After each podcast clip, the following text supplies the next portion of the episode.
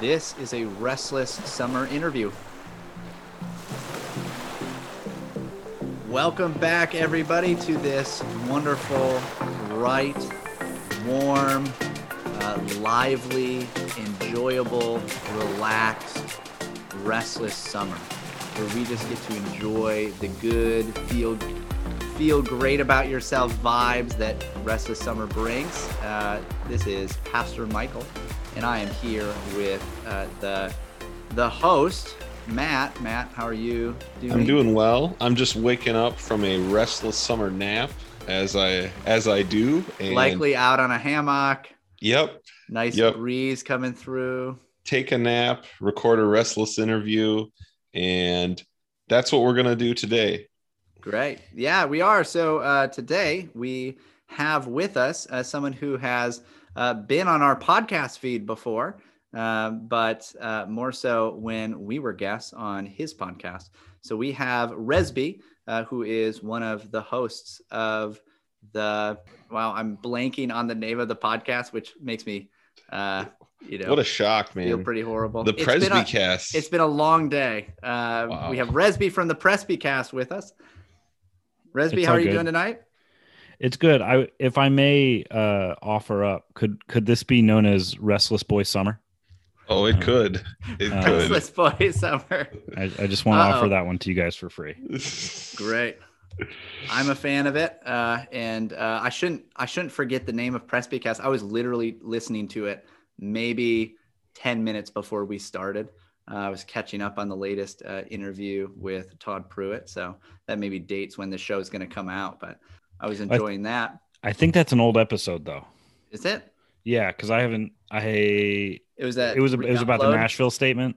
Yep. Yeah. Okay, it's yeah. a 2020 rewind. It says. Yeah. A rewind. I still see. I still have it up even on my podcast catcher. So. Yeah. So yeah. this is um at, at least for us um as a like loosely current events uh church podcast. We uh you know we do sort of like everything. I mean we most of our listeners i would say are probably from uh the pca so a lot of the heads sort of turn towards um ga uh, in the summers as people get ready for it. Um you know accepting last year this year is no exception to that. Um so we're we're sort of going back and uh, bringing back some old relevant dare i say uh, uh, content that may like kind of feed mm-hmm. into i mean in a very real sense you know the pca is sort of this is the 2020 general assembly that right. never was um, right. so these are all of it's just like we took an incomplete grade we didn't mm-hmm. drop or withdraw we just took an incomplete and now we have to finish it um, yeah if if I remember, sometimes you sometimes you can get a second incomplete if the instructor really likes it. If I remember correctly, though, um, you are a member in an OPC church. Is that right, mm-hmm. Resby? Yeah, yeah. So it'll be we've been we've been in the OP. I guess uh, around Labor Day will be about two years. Wow, Pastor Michael, I don't know if you know what that means. That means we are now on our third OPC friend and that probably means we need to branch out. We need to spread our wings. After... Does that make us? Are we truly reformed yet? Did we make it? Are we're we pretty close club? when we're when we're interviewing lots of uh, OP friends. Uh, well, it's it's sort of like uh, it's it's like when um, like when Baptists say all their favorite theologians are pre- actually Presbyterians. It this this is like the next progression in, yeah. in that. all my friends are all my friends are in the OP. Um, all the people we get along with. So, well, we're we're happy to have you on, and we just um, when we were on with you guys, it was just clear that to some degree or another, you had a background with the New Calvinism, mm-hmm. uh, like we did, and so we uh, we figured it would be a, a good opportunity for us to yeah just hear about it here on the show. But maybe the best place to start is just tell us about your I don't know if you want to either your Christian background or how you became a Christian um, that that took you to New Calvinism. Yeah, so um, I, I would have I would I would describe myself as thinking I have been a Christian my entire life. So I don't uh, I don't have like a, a conversion moment. I was I was I actually was raised Catholic until my early teens, but even then, if someone you know it sort of asks like those sort of core questions of what you know what do you believe about um you know jesus? What do you believe about him dying on the cross? Like I, w- I would have answered in a way that I, I would probably still answer now you know lamb of god died to take away the sins of the world. Um, i know i don't have a time when i didn't believe that um, although there was probably a time when i like thought i didn't you know because uh, people have ways of making you think that especially uh, regarding our topic um, so I uh, that was like my early teens, and then um, basically ended junior high through uh, high school. Um, I my family were regular attenders. We weren't we weren't members, um, but we were regular attenders uh, at a conservative uh, PCUSA congregation. So very much still in sort of like your like purpling, but still like Reagan Republican suburb Sure. uh, in in Southern California, and so, uh, but that was really where I came to. That was where I understood what it was to like be a Christian, um, in the like abiding sense, or Mhm. or that was where I was introduced to like. I think uh, for guys, I think you're always introduced to people where you're like, oh, if I get married, I hope that I can have a relationship with my wife that marries like this Christian couple or something. And so that's where like sort of those like foundational discipleship places happen. And, and I'm I'm happy to say that uh, I think I have mirrored that and and that I'm still friends and talk to like that family to this day. Hmm. But um so and then uh graduated high school um decided to um decided to uh, accept the Ivy League admission to uh, San Diego State, and um, from there, the first couple years sort of floated around.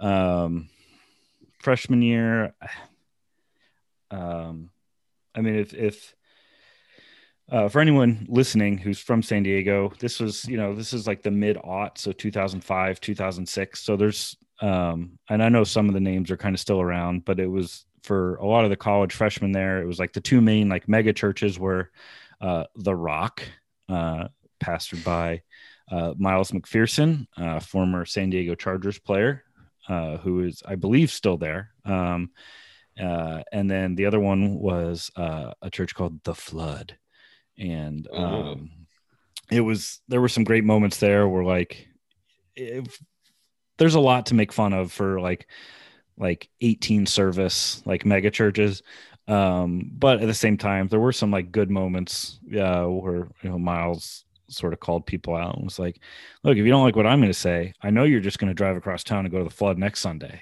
And he was like what you think me and pastor matt don't talk? And you could see like certain necks like get stiff in there um so that was fun but um probably about Where does that name come from? The flood, because that sure doesn't. I don't know. That doesn't conjure up great images in my mind, having Wait. read the Bible. yeah i mean it it's when you think about like the two major like flood events i mean i guess you could think of like the flood with noah where everything's covered up and uh, my mind immediately went to the parting of the red sea which um which i always you know which they describe as a baptismal event uh however uh, you did not want to be immersed Right. uh, in that particular event. Um, so I I don't know where they got the name from. Um, I was I was for my time I was basically a rock attender, although it, was, it wasn't unusual to have like split friend groups, but Sure. like all the services were basically at about the same time. Um, but it, it was interesting in college because that's where I was like, sort of realized like I don't want to go to. Okay, so this is ironic now being a like two service Sunday guy, but I remember in college saying like I don't want to go to church at 5 p.m. on Sunday. Um, so I was like, so I'm just going to get up and go to the eight, uh, you know, and, and growing up Catholic, having multiple services to choose from was not unusual.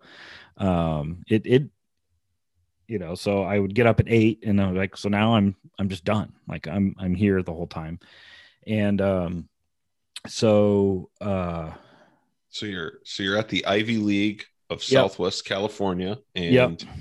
you're attending southwesternmost. Oh, southwesternmost. Yep. um, and so uh, about junior year of college so this would be like 08 i started to kind of realize like i don't see myself here at this church long term uh, because well a nobody really sees himself at a mega church long term uh, whether you know it or not. But um, also i was just like i don't know anyone here. Like i don't it doesn't feel like a dare i say it doesn't feel like a real church in that respect.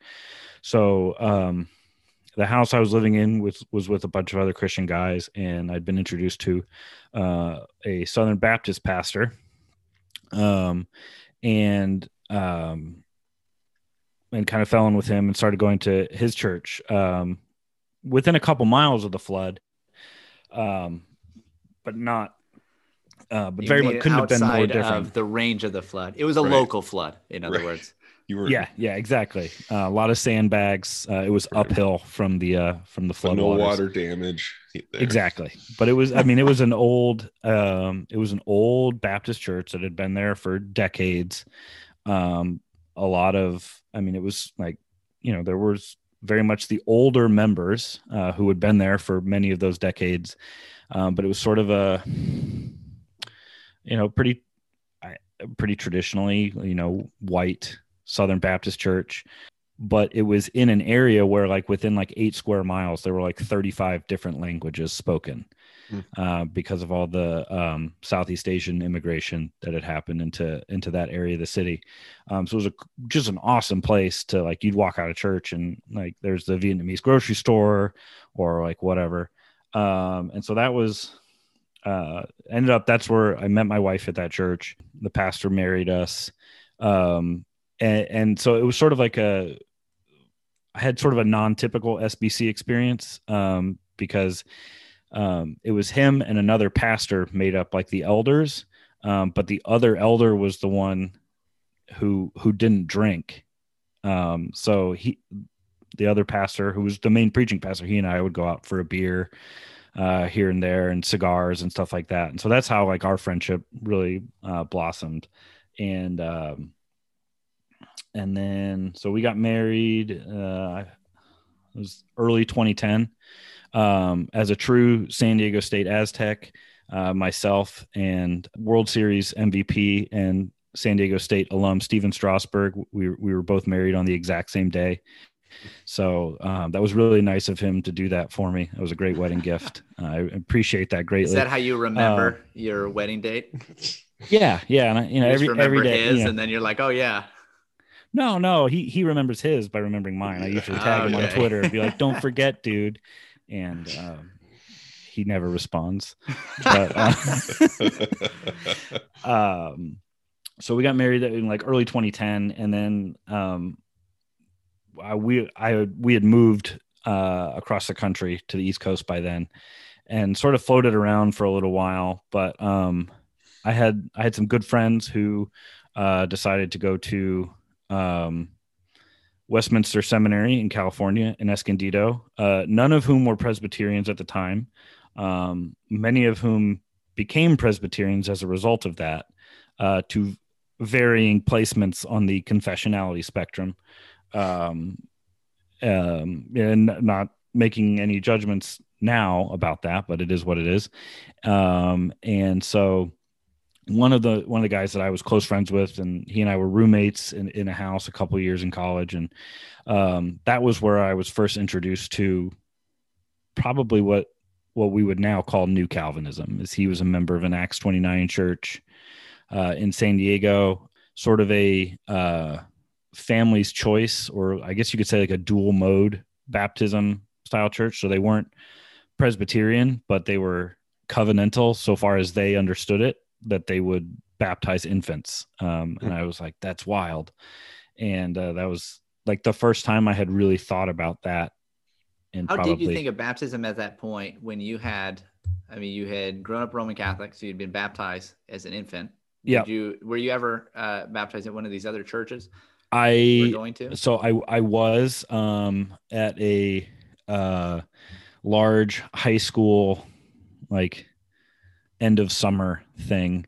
Uh, Okay. There was like that. I used to go to a. Um, I used to I used to work at a, a day camp uh, that was at a mega church, and their high school did like a big like boat trip uh, every year. So like we would go out, and it was like 16 houseboats. I mean, it was it was great fun uh, when you had friends with wakeboard boats, uh, as I was blessed to have. So um but we would we'd go do that in the first year i was i was baptized there um Was it while wakeboarding or? no no after? Okay. Although i was immersed many times as a result of my uh poor athletic ability on it um but uh back to your question i mean i never really thought about it to be totally honest it was it was just sort of um well i, th- I thought about it i knew that uh when i was uh when I would would would have called myself a Baptist, I I, I said, you know, it's like this is just what I believe. They don't, um, and it's sort of like uh, later when I came to embrace the covenantal understanding of baptism, I remember being like, well, all these guys believed it, and they're not heretics. So there's something like I'm I'm either missing something, or I have an incomplete understanding, or it's just a different interpretation of of something that was sort of like how I eventually got there. But my wife, who had grown up Baptist her whole life, she was uh, when she came back. Uh, when she met my parents, we went to church, and there was a baptism that Sunday in the PCUSA, and it was an infant, and she was very like, "What are they doing?" Like, I had never seen one, and I just just sort of shrugged it as like, "I'm I'm just going to sit here," and then because that's what I do in church is I just sit there but I mean, later on, obviously, we we came to understand the correct view of it. Um, so I never really thought much of it. It it, it took a long time, uh, and I'm very grateful for like the living, tweeting Presbyterian pastors who are who are willing to talk with people about it and have written. Um, uh, I think I said it.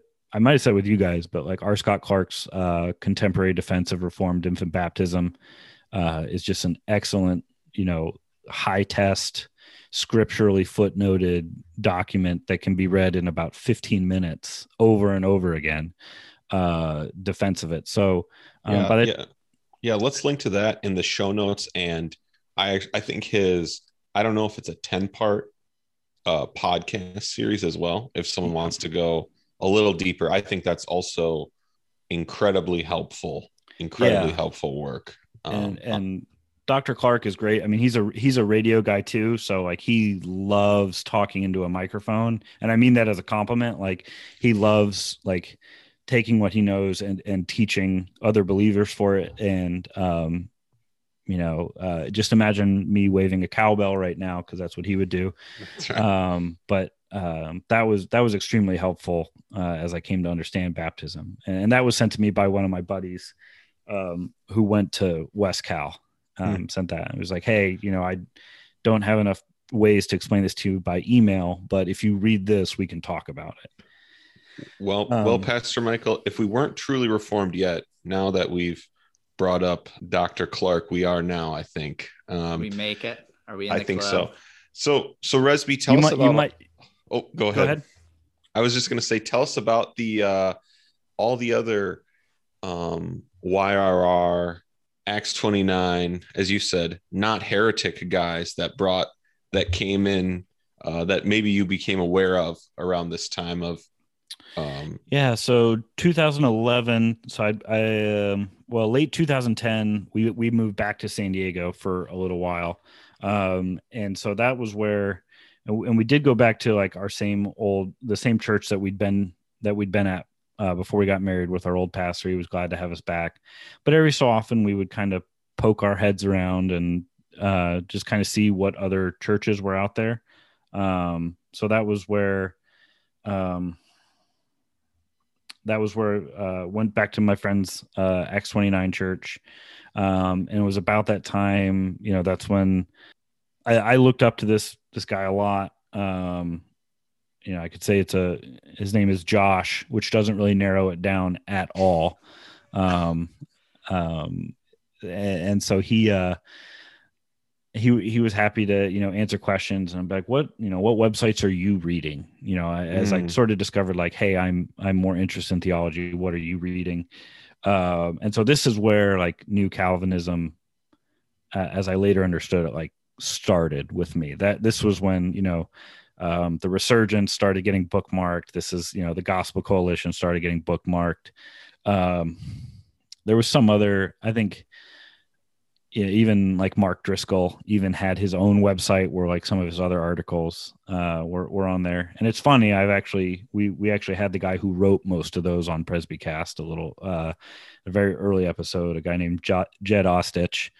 Um, and so um, but you know you didn't know that at the time you're just like wow this guy writes so much. He's so He's brilliant. So much stuff.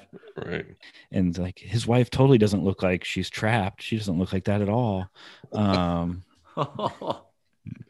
sorry that that, that might have been uncalled for but there are there that that real marriage like press tour they did there's there's sort of like a deer in headlights look uh at times.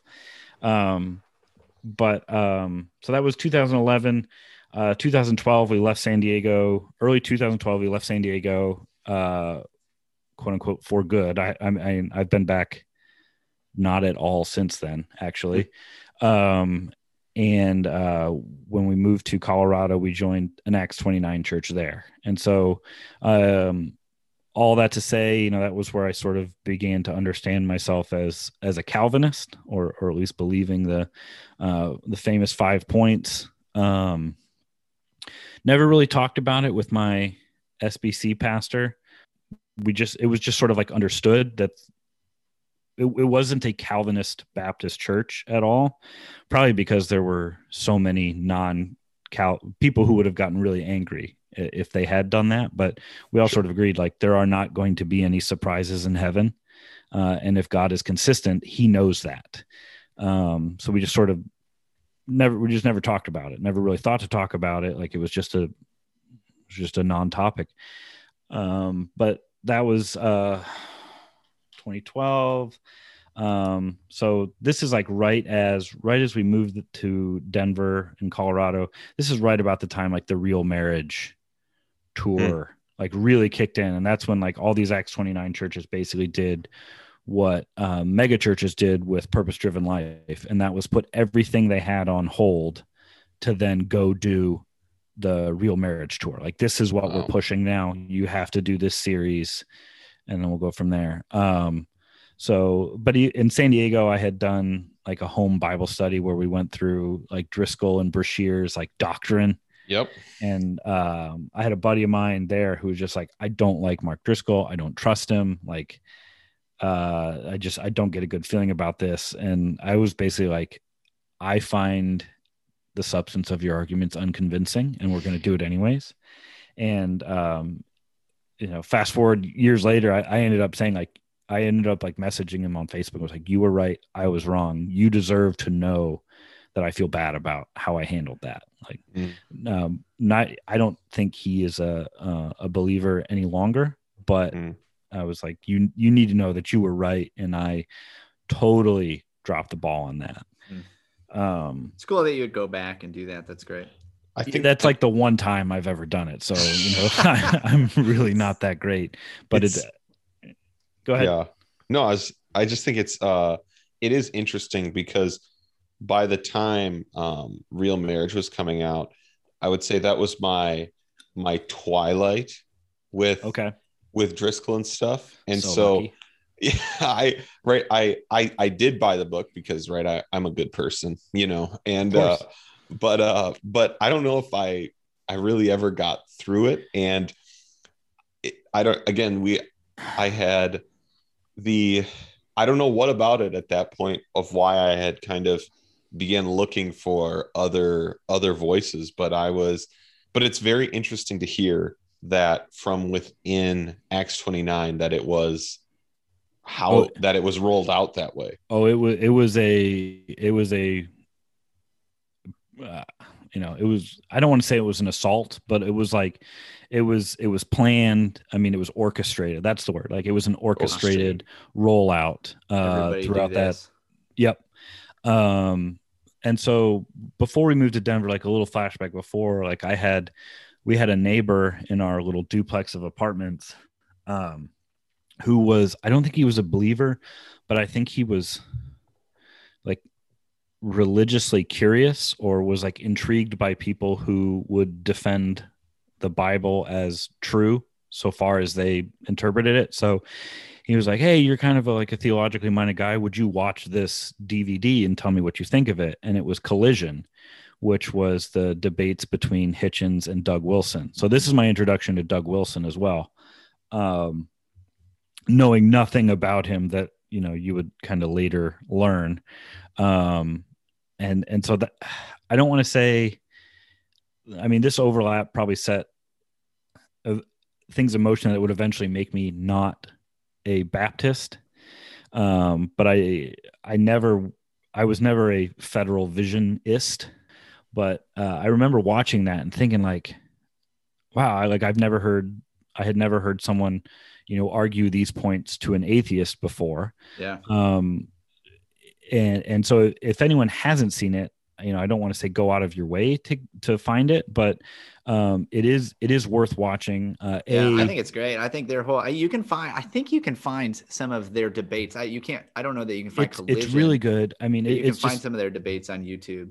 I mean, Hitchens, I mean, there's not a whole lot more you can say about Christopher Hitchens, um, but like he was, so, he was so good as well, and and Yeah. just um, had such a, you know, just a great sense of humor. Yeah. Um, and it's also my introduction to PG Wodehouse, um, who who I still read to this day. Every time I need a palate cleanse, like I just go back into him, and it's just great. Um, but so that was a wonderful DVD, and I I remember thinking like like my wife and I watched it, and we I looked at her and said like I don't think Hitchens wins this. Like, Right, and I right. was sh- and I was shocked because it was very much not a Christian produced DVD.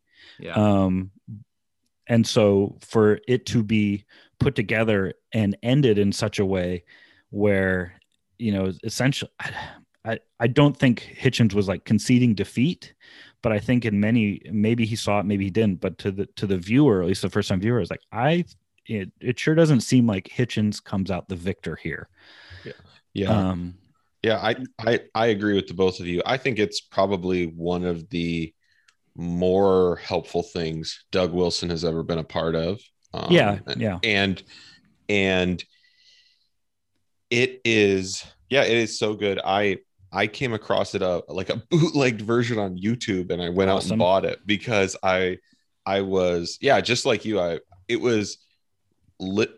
Uh, my wife will tell you Christopher Hitchens probably largely because of it that is her favorite was her favorite atheist. He's just so interesting and Oh, certainly. I, I he was wish so funny. He was such a funny guy. I, I wish, and, and thankfully, we still have Peter, Mhm. um, who who was wonderful uh, Yeah. last year. Yep. Um, and and I think that last year would have been an incredible point of agreement between been. the two. Yep. Um, because and what I liked about Christopher was he had a way of making a point that was apolitical. Um, Yep. so the like my, my most frustrating thing about like lockdown and quarantine was I I really don't think it would have mattered if I was sort of a a Vermont style Democrat in the sense of like, you know, if I wanted socialized medicine, if I wanted all these other things, I still would have been very like I still want to go hunting, keep your hands off my gun sort of a thing. So there there I hated how y- how your feelings about COVID were reduced to how you vote. Um, I thought that was very dishonest and um, you know, I, I said it. I, I think sports bettors were the only people in some real ways who treated COVID uh, as it should have been, which is, you know, um, you know, if if if the betting lines say, um, you know, Michigan is going to beat Michigan State by forty, they still might win the game, but I don't think they're going to lay forty on them.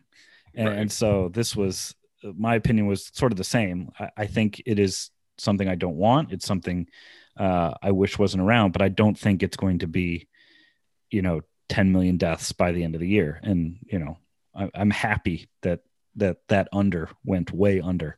right. Um, yeah so- and so you so you listen to uh, Wilson engage Hitchens with you know with arguments that are that are foreign right to kind of mainstream evangelicalism Oh yeah. and and so you begin yeah what what is what does that kind of spur where does that take you Um, you know, like any burgeoning new Calvinist into apologetics. And you're like, how is everyone not talking about this all the time? yeah that's Um, right.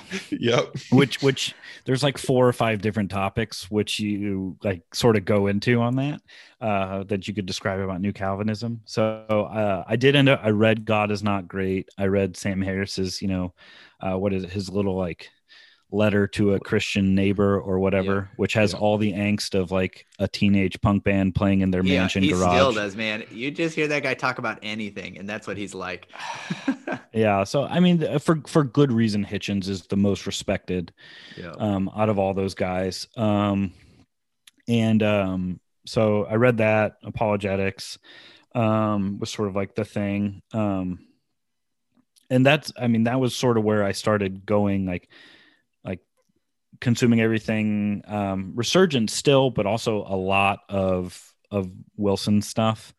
Um, you know, again, I was never like, I still never, you know, even this this whole time before becoming vehemently opposed to it. Like I was still never totally comfortable with like pedo communion and, and things like that. But Your reform bona fides are. Uh, yeah, in in much the same way, like this was like he was one of my first like. Uh, at least as far as I understood it, like my favorite theologians isn't a Baptist sort of a thing. So like Wilson was like that that kind of first one. Um and um but that but early on my wife had sort of like she's got this and I think all wives sort of have this is this like hyper awareness of like something's not right here. Like he's saying all these things and they sound right, but there's something behind something that just doesn't feel right.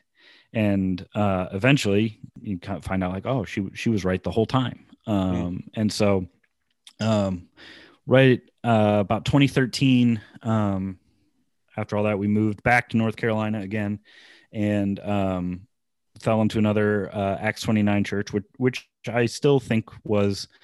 Well, I wouldn't agree with everything they did. You know, they still did, you know, intinction for communion and stuff like that. Was still a a fine church, uh, and, and I mean that as a compliment. Like it was, it was, the gospel was preached. We heard the gospel. Um, we made some friends there who I would still consider friends, uh, who are also Presbyterians now as well. It was sort of like this like way station, uh, where you can kind of tell like you're going to be a Presbyterian one day. Like it's just again all of your favorite people you read are Presbyterians. Like you're going to be one one time, and sure enough they are.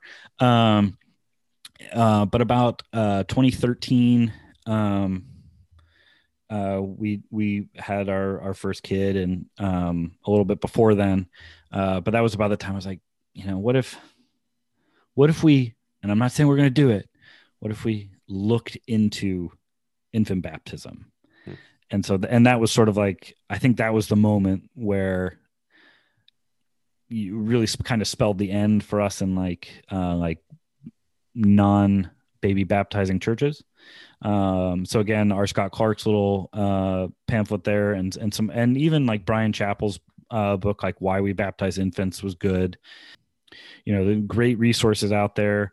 Um, and eventually, again, I came to that moment where it was like, well, I believe this. None of these men are heretics, but it was sort of like a diet of worms moment. Is once you have an infant and you believe in that they should be baptized, it, it forces you to do something um, because you either have to move switch churches or you have to um, basically ignore what you know to be true um, which in a, in essence you know you could boil down doing something not by faith which which paul would say is a sin in that regard. Um, so once we did that um, i reached out to um, the great theological database called google um, and uh, asked the, the same friend who talked to me about infant baptism the first time. I was like, "Hey, we're thinking about looking into like Presbyterian churches. What should I look for in a church?" And he was just like, "Well." here's the combination of letters you need to look for in the church name uh, pca good pcusa bad like that sort of thing and so uh, i was i was very surprised at how close the pca church was to us um like maybe 10 miles on the highway. So uh super really not far at all. So um i had messaged the the pastor there and he met me and we went to breakfast. And at this point i wasn't like ready to leave our church. I was just like i just want to have my kid baptized and then go about my life at the old church. And he um what i thought was so cool um at the time was he said no was he said i'll talk to my session about it but i think he probably had the idea answer in his head already and then called me back or email he called me and said hey thank you for doing this. Uh, we are going to pass but here's why. And that was the first time someone had said you know basically when we do this we actually are putting skin in the game with your kid. So we can't do this and then just turn you loose. Like that would that would be uh ill advised uh, spiritually for us. And I respect it. And I actually like really respected the heck out of that answer. Um, so much so that uh, we went and visited the church and then went back the next week. And after that, we're like, I think, I think the writing's pretty much on the wall here. And, you know, my wife took a little bit longer to get there, but she's like, it, she's like, I trust you. If you believe this is right, then I think this is what we should do. And, and, and since then she's come to believe uh, in infant baptism and the covenant as, as as much or more strongly than I do in some ways. Um, so that was 20, that was summer 2013. So uh, I guess this summer is basically like eight years that we've been Presbyterians. Mm-hmm. Yeah. And so you, you were, you were with Driscoll longer, but you were believed wholeheartedly in infant baptism sooner than me. So there you go. Um, it's, it's interesting, right? We've heard all of the, the good, very um, the very very kind of reformed things coming out. And I think I just have a, a question before we go back to New Calvinism. Right, we've heard you know we've heard about intinction, right? We've heard about federal vision, right? We're going to have listeners who aren't familiar with all those terms, which is fine. But I think I, I'm interested to know at this point, do you consider yourself an evangelical Christian? Because um, I know mm. that some in the in the um, I don't want to say the the farther the farther reaches of conservative reformdom that there is uh there are questions for them in regards mm-hmm. to that. Yeah, um I can I I can't give you the definitive answer sure. um, because I don't think I had I don't think I had that question. I'd never asked myself that question, so I don't think I really had an answer to it back then. Um, I would say I would say I didn't in a true understanding of the term, I didn't find our PCA church nor Presbyterianism to be unevangelical in the mm-hmm. sense of like if, if you you came if you were a visitor who came into our church you would be you would be welcomed you would hear um you would hear a clear sort of like declaration of sin confession of sin and, and a call to repentance and, and the gospel. But you didn't have the like evangelical church form of you know the you know raise your hand or if this sounds like something that you may be called to you know talk to one of our elders afterwards. There weren't sort of those normal um like forms like you would see in in like an acts 29 church sometimes or a mega church or or um what would most commonly be characterized as an evangelical church. But I would say that our church was uh, evangelical in the true sense of it. It, it preached the gospel. Um, so that's sort of yeah. like a, a, non-answer answer. Right. Um, well, I, I think part of it is is helpful. And when we come back from our our our, our summer inter, our restless summer interview break, right, yeah. we're gonna we're gonna discuss, and I think it might be helpful distinctions for people. These kinds of e- classic evangelical beliefs that you're talking about gospel sin you know bible um maybe what we might call evangelicalism right? The culture the forms and then obviously there's big eva which we'll we'll come to. And sure. I think i think it's hard right? Um when we talk about it um, those those three things are all all in play. Um, so now you are you you host the Presbycast. You guys had us on your show. Mm-hmm. What is the Presbycast's interest with the Gospel Coalition? What is the interest with what we might call are the the remnants of New Calvinism today?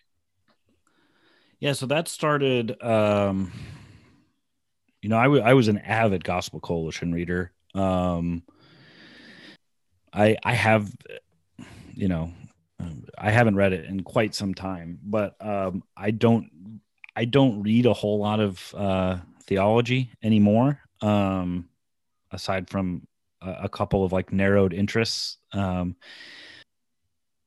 the interest sort of was, and this is where I cannot take credit, and I don't think Presbycast can totally take credit for this, although we sort of picked up, uh, stood on the shoulders of giants, as it were. Um, but my journey to Presbyterianism was sort of around the same time that Todd Pruitt of Mortification of Spins was.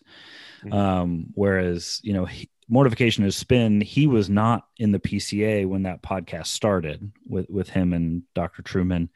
Um, but he came into the PCA and um, they did a couple months after uh, we joined uh, our PCA church. They that was when um, sort of the like um, like Todd's journey to it episodes came out and they talked about it. And one of the things that really rang with me um, was when Dr. Trueman said, you know, to be a Baptist and to be a part of the Gospel Coalition, you have to give up basically nothing. But to be a Presbyterian and to be like a gospel coalitionist, a coalitionist, like you have to at least be willing to give up everything uh, in in the name of making nice with these other people and and sort of things like that. Um, actually, and, pa- pause on that for one second. I actually think we had a listener kind of reach out. They may have even heard that said on Presbycast when we were hmm. there, yeah. and they and they uh, they pushed back against that. They didn't. Um, they didn't quite. I don't know if they just. Uh, maybe we'll cut this. I don't know, but. W- w- yeah to say more about what you mean by that and right because right i think their pushback was well all these people are becoming presbyterian right you guys are gaining mm-hmm. you guys are gaining prominence you wouldn't have gained without this i think was maybe the pushback but yeah tell say what uh, dr pruitt meant and what you mean by that um what i guess what i mean by it or as i sort of came to understand it is in order to sort of there are there are distinctives about presbyterianism um, which we believe to be true and biblical. Um, and so, as a result of that, you know that that means that there are some things that you may not be able to.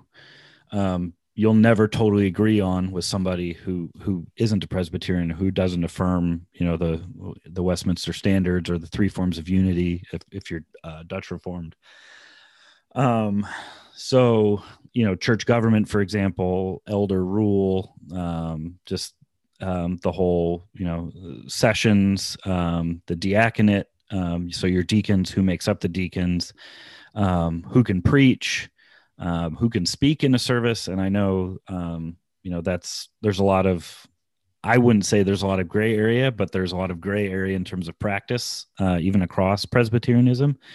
But just sort of this uh, I will again cite another mortification of spin episode um, where they had uh, the pyromaniac guys on the blog, and I think they put it succinctly: is like uh, when you have um, like a cessationist and a can and a charismatic or continuationist together, and and you're called to just like agree to disagree in order to work together. The cessationist is essentially saying like okay well i guess i'm just going to be a charismatic for the purpose of like this arrangement. And so because it because it never goes the other way. It just it just never does.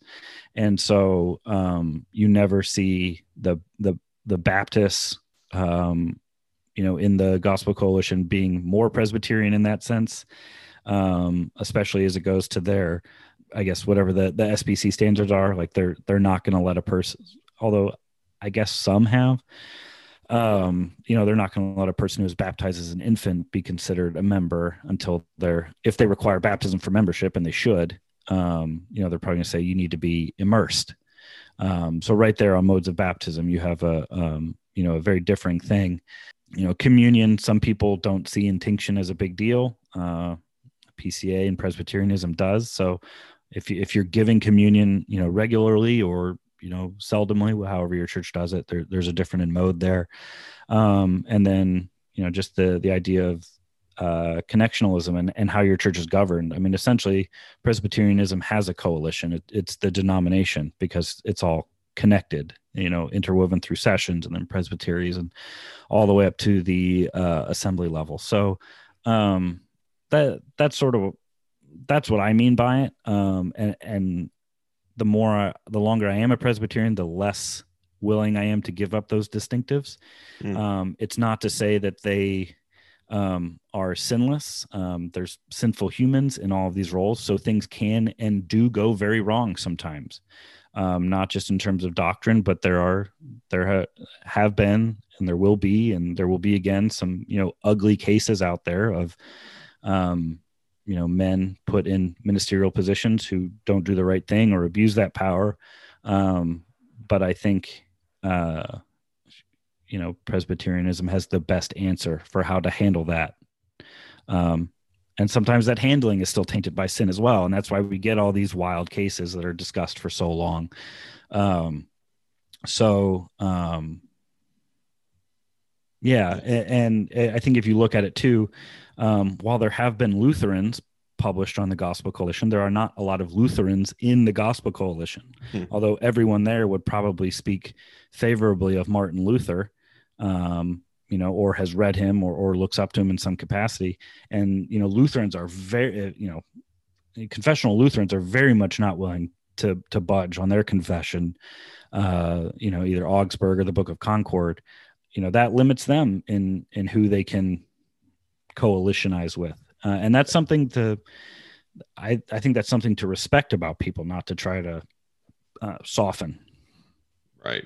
Yeah. I, I, I definitely think that's the case uh, with Lutherans, and I think that, yeah, I think that's helpful for people to understand um, what what that means, right? When that is said, because right, Lutherans will say, "No, we're not evangelicals," and and again, they don't mean they don't believe in sin or the gospel. They mean they they don't participate in American right. evangelicalism because yeah. they, you know, they have very convinced and very right very specific convictions now maybe maybe on the White Horse Inn you're allowed to uh, differ on those things, but yeah, and and I didn't even mention that. I mean, I was you know I listened to a lot of White Horse Inn uh, when I lived in Denver. I had a you know 30 minute train ride to work, um, so I mean that was you know perfect. Go through the backlog, and this was this was um, I stopped listening right about the time uh, Ken left the show, and so. Justin Holcomb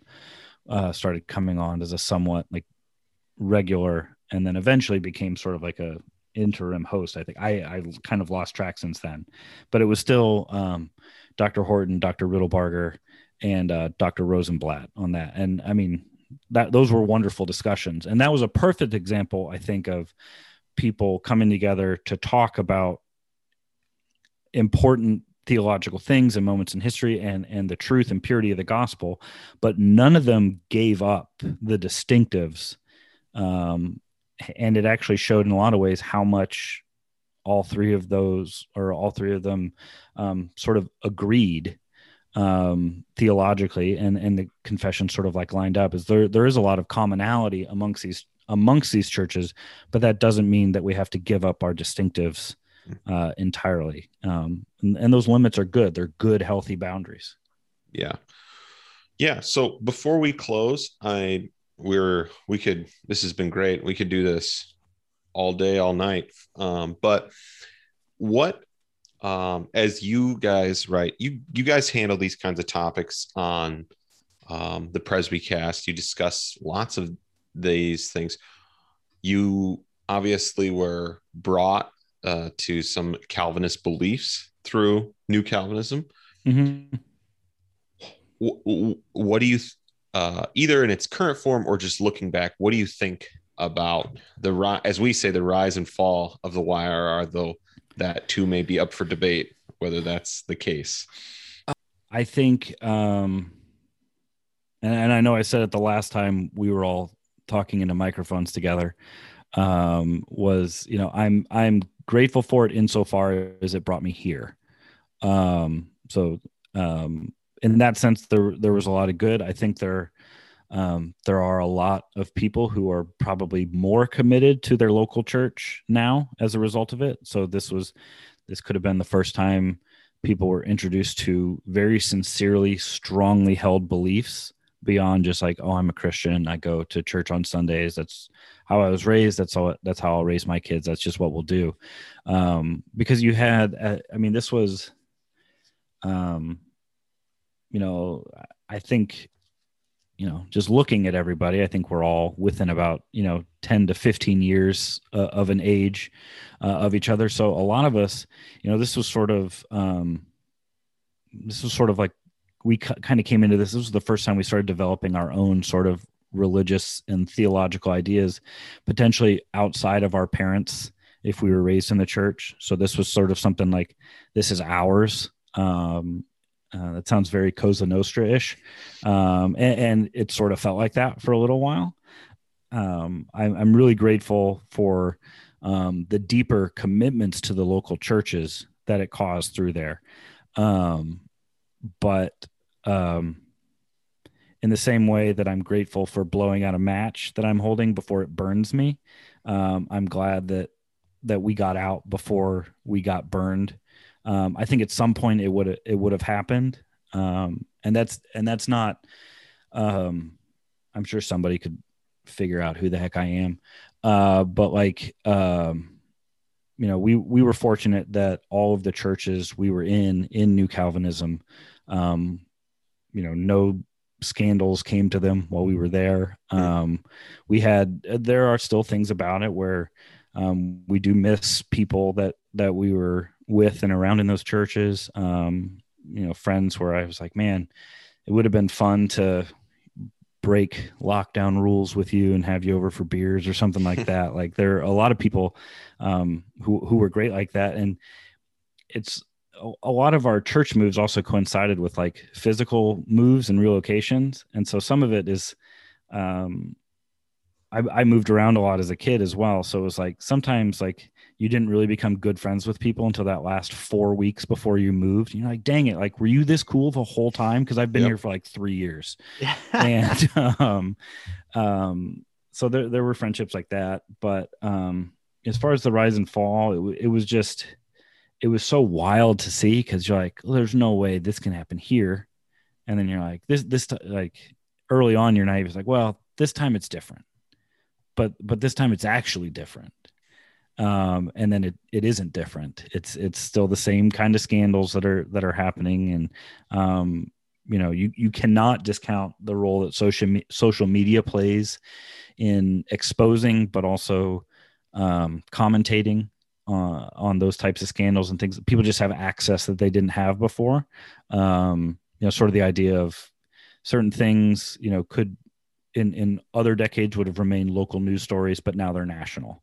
Um, you, have that happening on on a church wide scale as well. Um, and that's not a blanket statement. Sometimes things do need to be national news.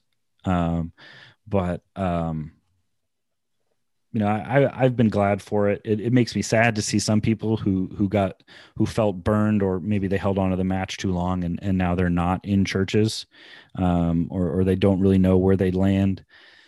Um, I, we talked about last time we were together. You know, um, you know Dustin Kensrue from Thrice. You know, being a worship leader at one of the Mars Hills, and then now I don't I don't think he would really call himself a believer. Um, so I saw it kind of going like a few different ways. Like what was it? Like Michael Gungor or something had just some horribly written, you know, posts about why, you know, essentially I said like the only thing he has left to do is deny the virgin birth. Like he's already questioned the flood. He's already questioned like creation account. Like the only thing more ridiculous than any of this is a virgin birth. Um, and, and so uh, I don't know if he's done that, but um, well, he's, yeah, he's he's out altogether. I believe he's questioned 100% of all of it. So okay, he has okay. he has a whole podcast about how he has no idea if it's true, and you should still all listen to me and follow me. Well, it was the the the fun.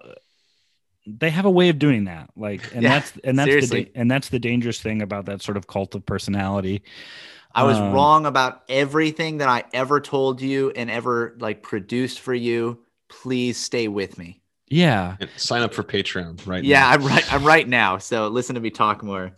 but there but there are some bright spots in there like i am not a switchfoot music fan um however like around that same time i remember like the singer from switchfoot writing like a very good defense of Yep. like christian being a christian and and playing music that is obviously influenced by religious belief but isn't overtly like you know th- my job is a musician and so i can approach those two things in in different ways um it, it was awfully 2k of him actually I um think, and I, I think what you're getting at is I think a thing that is a constant theme and and I think people a lot of negative or positive views come from I think new Calvinism and for many many many people you know. Again maybe it would be interesting for us to talk to people Acts 29 pastors today that it was kind of a, it was a transition point. All of these people were most of these people everyone we've talked to right is ending up somewhere else right. In a confessional church and obviously sadly some are out of the faith. And but that it was there was some kind of big shift going on and and maybe it was responding to it or taking advantage of it. And that that was maybe one of the big hallmarks of it. And maybe that's why it was popular with college students as you said because they're forming or yeah it, it was something it was some it was something seemingly intense like sort of like you either you know i i, I went to college saying i'm not going to be one of those people who quits going to church in college. Um and for whatever like for whatever reason like that did that was just something that was important to me and, and i'm glad that i didn't. Um i think my life is a lot better um a, a lot better for it. Um um tangent story. I'm actually a stronger calvinist because of amazon too. So uh i i sort of owe big tech um like a hat tip for making me believe in the doctrine of providence There Um, it is. Please don't shut us down. Yep. So uh, thank you, thank you, Google, for helping me find churches, and thank you, Amazon, uh, specifically the Amazon comments for uh, when I was looking for a Bible. I was shopping based on uh, two very important things. One of them was translation, so I wanted an NASB. Uh, the second one was the dimensions of the book. I didn't want uh, something too fat. I didn't want something too skinny. I wanted something right in the middle. Um, so of course, I landed on a Scofield Reference Bible. Um, and uh, for whatever reason, like the top comment said, this Bible is great. The print is big enough to see. It's clear. You can write a little bit in the margins. Just don't read the footnotes. and I had no reason to trust this review. I have I have never read the footnotes of, of that Bible ever since. because of this review. Great. yeah and um i was at a um this is a very san diego college thing to say like i was at a coffee shop reading my bible one time and some guy there was like uh some bible you got there. I said oh thanks. Yeah i've had it for a while. He's like pity about the footnotes though huh? I was like i don't know. I've never read them. Um and and so that's sort of you know those weird those weird moments where like later on like who would have known? I i still have the bible. It, it's still one of my favorite ones to read because the translation is good the font's the perfect size it's easy to hold. Uh, i just i just don't read the footnotes.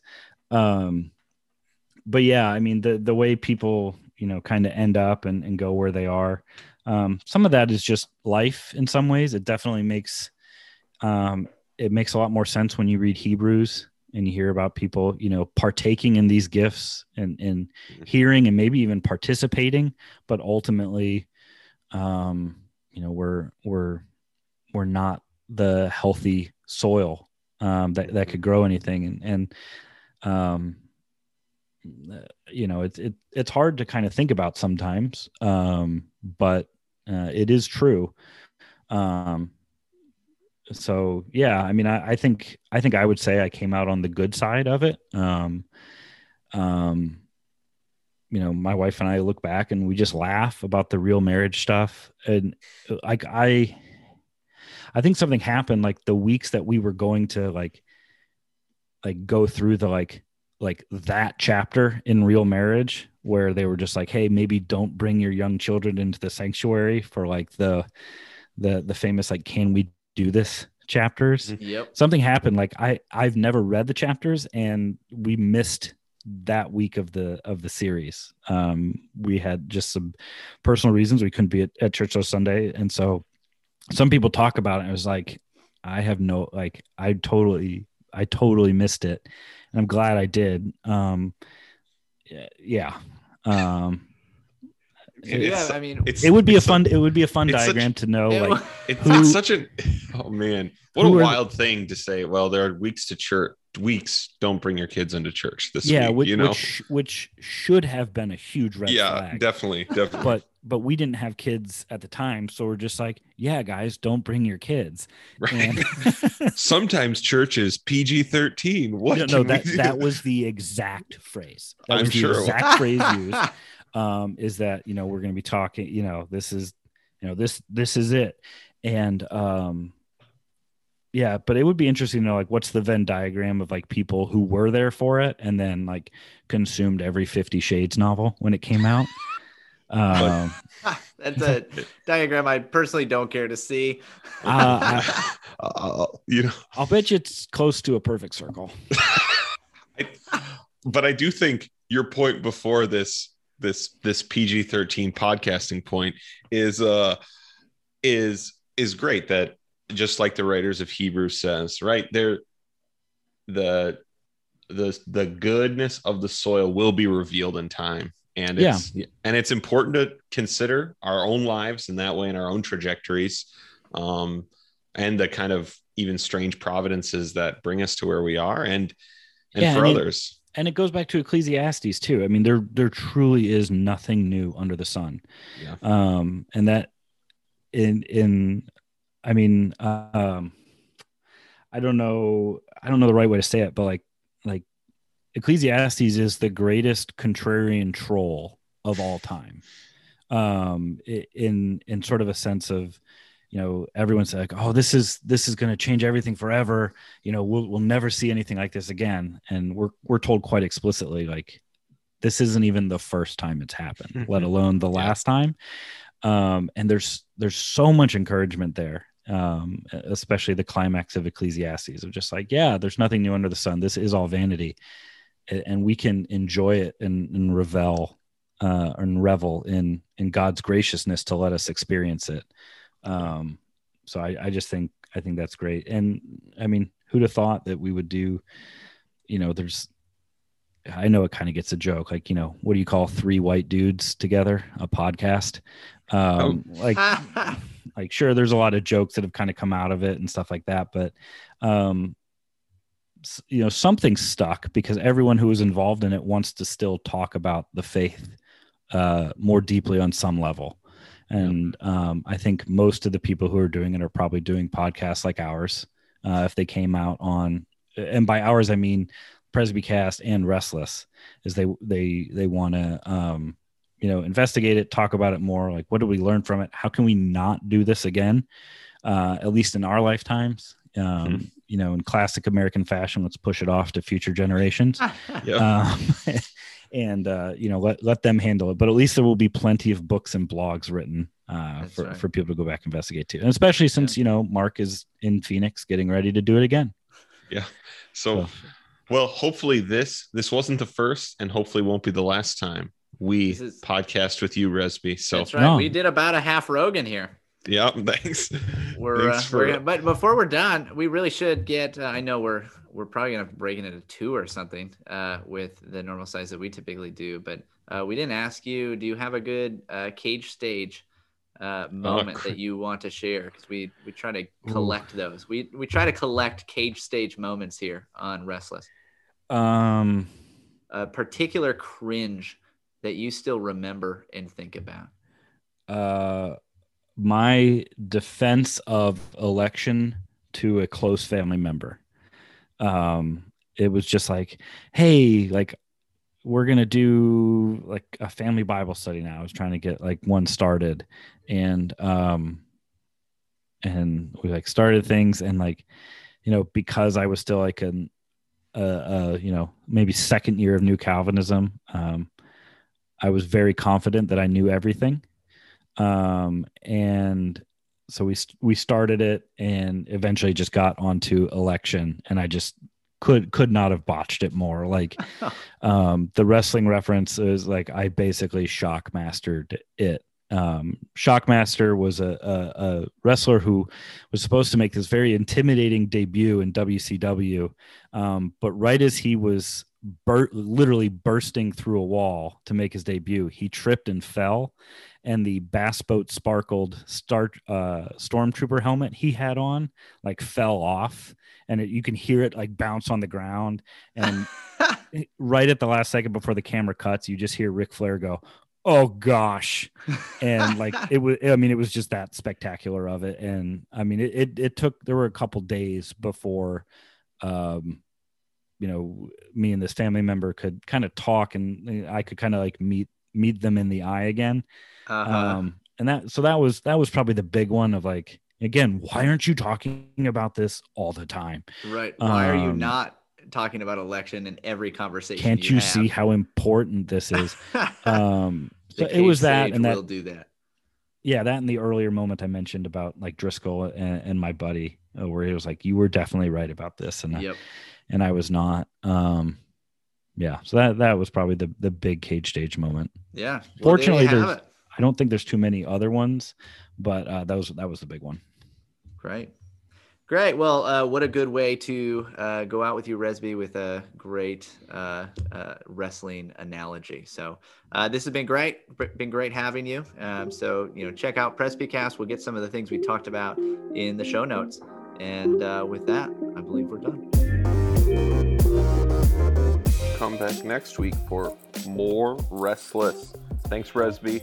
Talk to you later.